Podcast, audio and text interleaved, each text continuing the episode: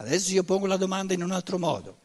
B ha il cancro e A è la persona che l'accompagna. Supponiamo B sia un maschio, forse l'ho capito meglio posto in questo modo. Può essere anche l'opposto. Supponiamo che B sia il maschio e ha un cancro e ponevo la domanda, è possibile che A faccia sua questa malattia? È possibile che A soffra più di B, perché la capacità di sofferenza non ha a che fare col corpo fisico, ha a che fare con la profondità dell'animo e soprattutto con la qualità dello spirito di una persona. Quindi ciò che approfondisce i rapporti è la forza dell'amore che dice le tue malattie sono mie e l'altro dice e le tue sono mie.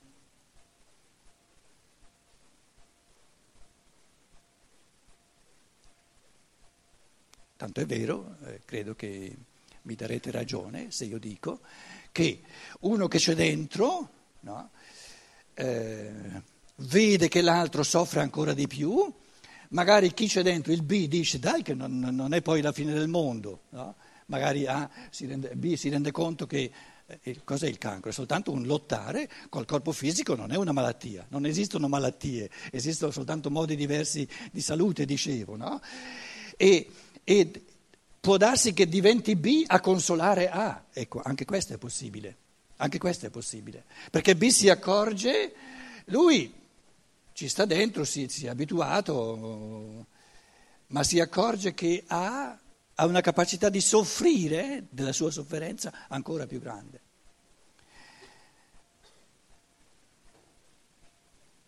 Quello che il concetto che stavo dicendo è che la forza, la profondità dei rapporti umani, in chiave di malattia, questa grande malattia di esserci imprigionati nel corporeo, ci siamo imprigionati insieme, la prima parte del rapporto, possiamo sprigionarci soltanto insieme. E questa è la seconda metà del rapporto. E sprigionarsi insieme significa se tu hai questa difficoltà, questa malattia corporea, io la faccio mia nell'anima e allora tu la prendi dalla parte del corpo, io la prendo dalla parte dell'anima e soltanto insieme facciamo di questo cancro, che è il nostro cancro, un momento enorme di crescita in avanti e anche di liberazione.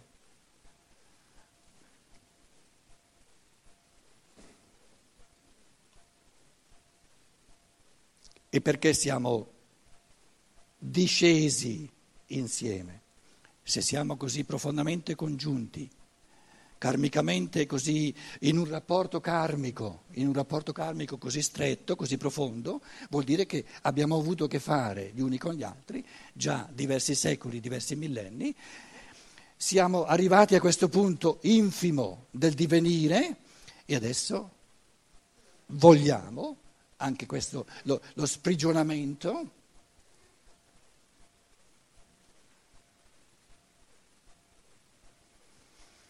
Viverlo insieme, come faccenda comune, come faccenda del nostro rapporto.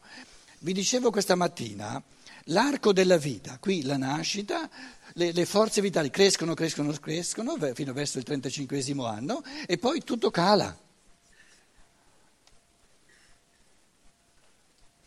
Cos'è la vecchiaia? Un cancro naturale.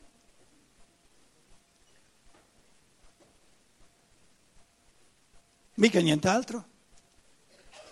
Non è un consumarsi del corpo su tutta la linea, ma certo, alla fine poi sparisce tutto. Quindi che c'è di male in un processo di consumazione del corpo? Nulla, è proprio il senso dell'evoluzione che lo spirito fa sprigionare libertà nella misura in cui la redenzione della carne, si diceva nel cristianesimo, consiste proprio nel fatto che lottando con questo sfacelo del corpo, lo spirito si libera sempre di più dal corporeo, ma soltanto lottando con lo sfacelo del corpo. Come può lo spirito sentire la propria libertà nella gioventù dove i processi vitali addirittura crescono e l'età in cui si è chiamati anche a procreare, a dare a nuovi spiriti umani la possibilità di scendere sulla terra? Il bello della vita è quando il corpo comincia a diventare cancerogeno, finalmente.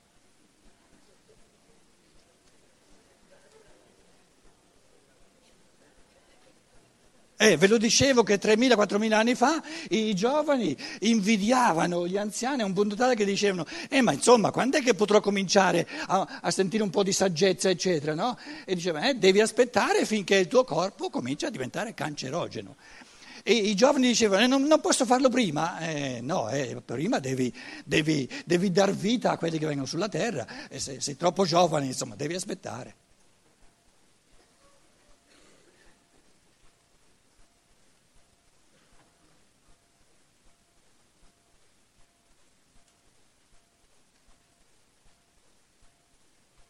Immaginiamo la persona, adesso visto in termini ideali, aspettate ad ammazzarmi che dico queste cose, lasciatemi finire la conferenza, in termini ideali, però lasciatemelo dire, se la persona B, poniamola anche a 30 anni, adesso il cancro acchiappa anche prima, 40 anni, 50 anni, perché se è a 70-80 anni, insomma, uno dice via, il compito, che la missione della sua vita l'ha compiuta e prima o poi ognuno deve andare.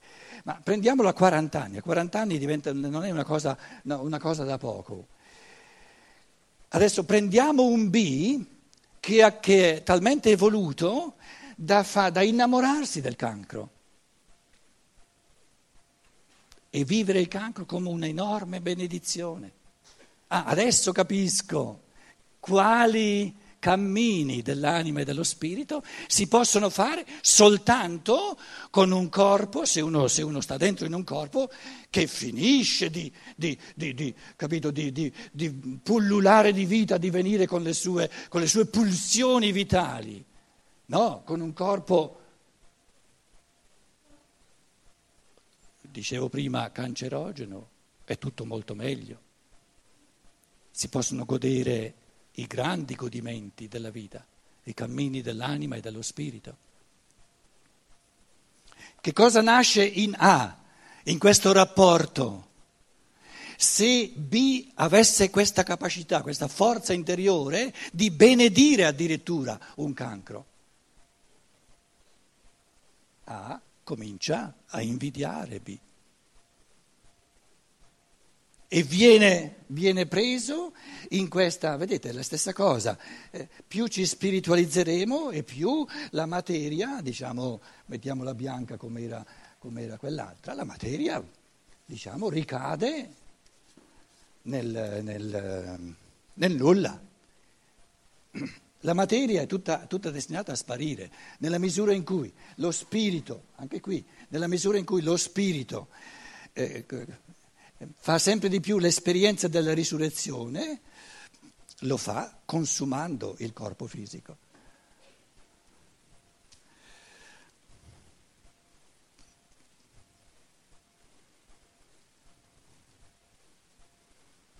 Un'altra malattia, se volete, malattia anche questa in tra virgolette, è l'osteoporosi.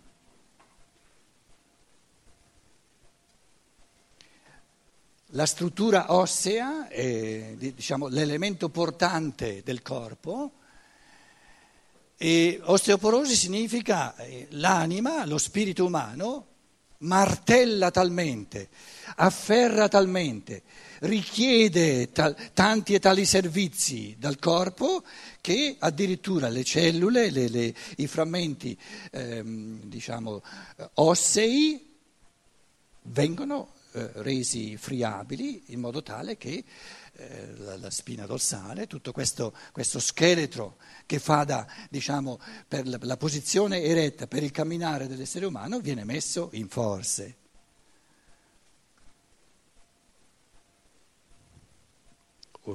Anche la distrofia muscolare, per esempio. La persona, come il nostro amico qui, che vive seduto in una carrozzella.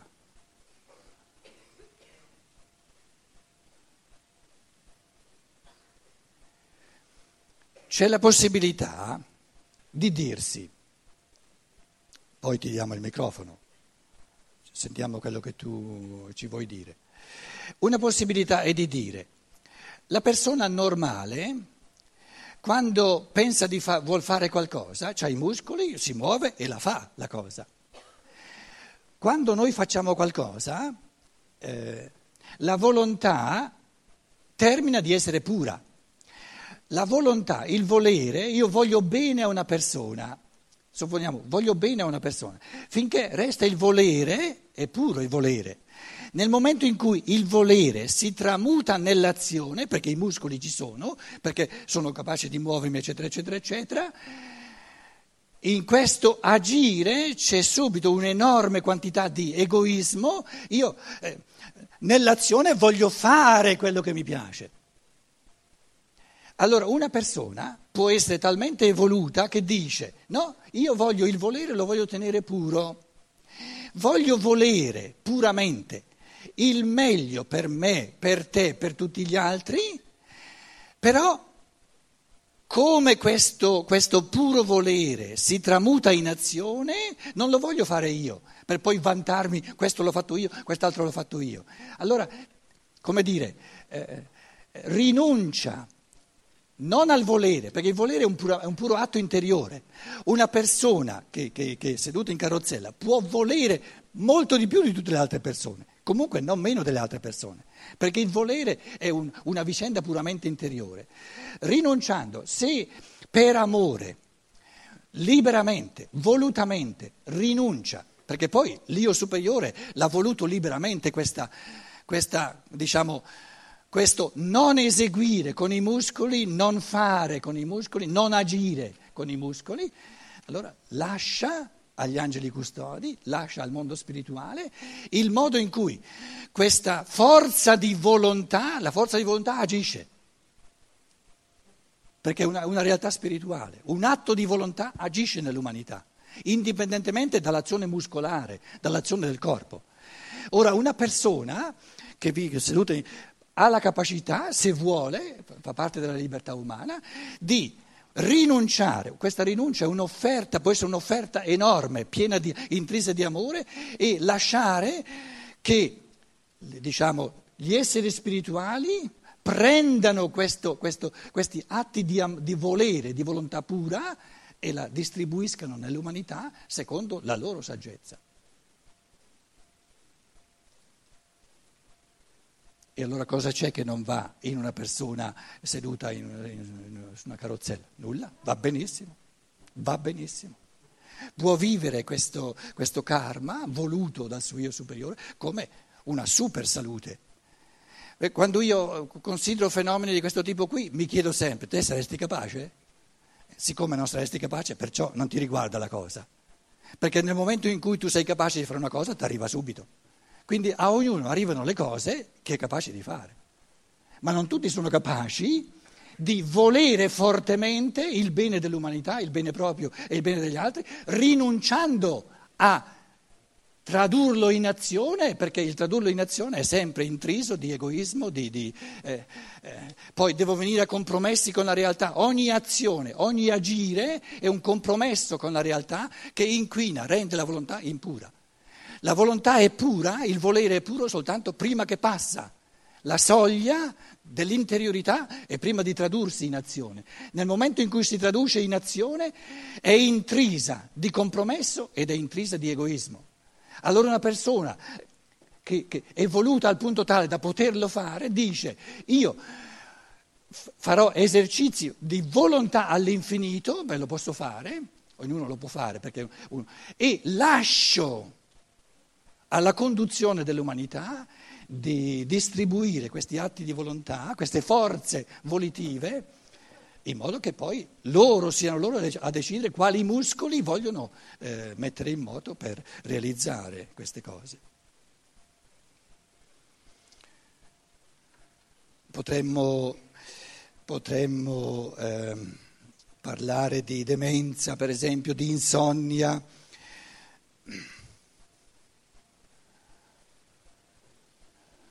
L'insonnia è un'eccessiva goduria del corpo.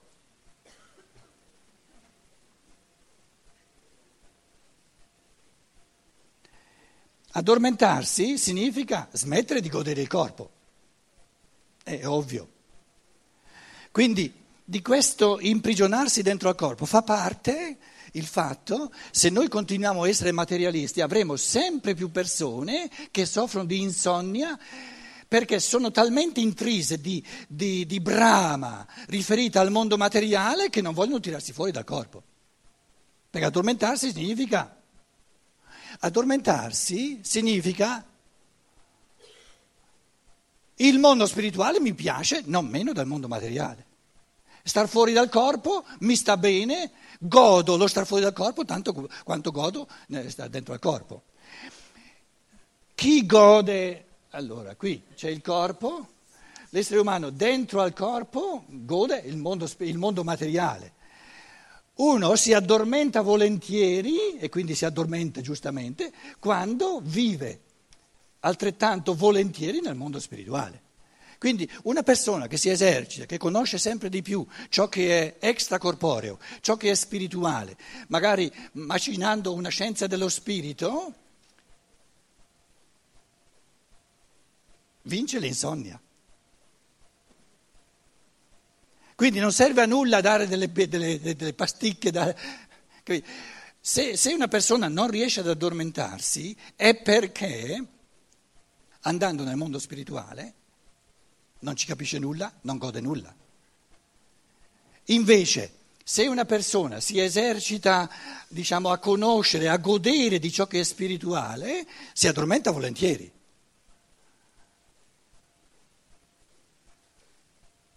La cosa è ovvia.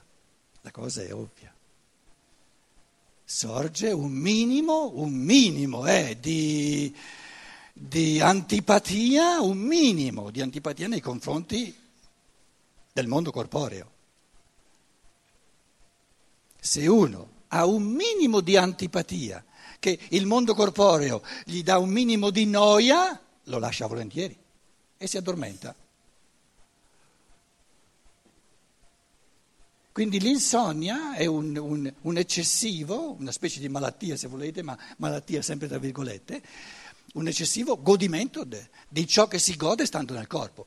Tant'è vero che insonnia significa non vuole uscire dal corpo, addormentarsi significa uscire dal corpo. Perché non vuole uscire dal corpo? Perché sa godere soltanto ciò che gode quanto è dentro del corpo. Quindi nessun medico può sostituire questo cammino di godimento di ciò che è spirituale, che l'individuo deve fare lui, e se gli dà delle pasticche che poi lo fanno addormentare, i processi neurosensoriali eccetera, salterà fuori una malattia da un'altra parte. Quindi abbiamo a che fare, vi dicevo stamattina e adesso, l'origine più profonda, quindi le cause vere, in fondo di tutte le malattie, è questa prigionia eccessiva nel corpo. E quindi si tratta di, la terapia di tutte queste malattie e di sprigionarsi sempre di più, di esercitarsi a godere ciò che è extracorporeo, ciò che è spirituale. Prendiamo la demenza. La demenza, adesso anche in Germania dicono, non è più soltanto una faccenda di vecchiaia, ci sono persone che cominciano anche prima, a diventare dementi. Prendiamo il caso classico di due persone che si sono accompagnate, un rapporto umano, si sono accompagnate per decenni magari e uno dei due diventa demente. È una malattia del nostro rapporto, riguarda noi tutti e due. E ci chiediamo, quindi questa coppia di due persone che si vogliono bene da un bel po' di tempo, se considerano la demenza come una malattia del rapporto, allora si chiedono perché una persona diventa demente.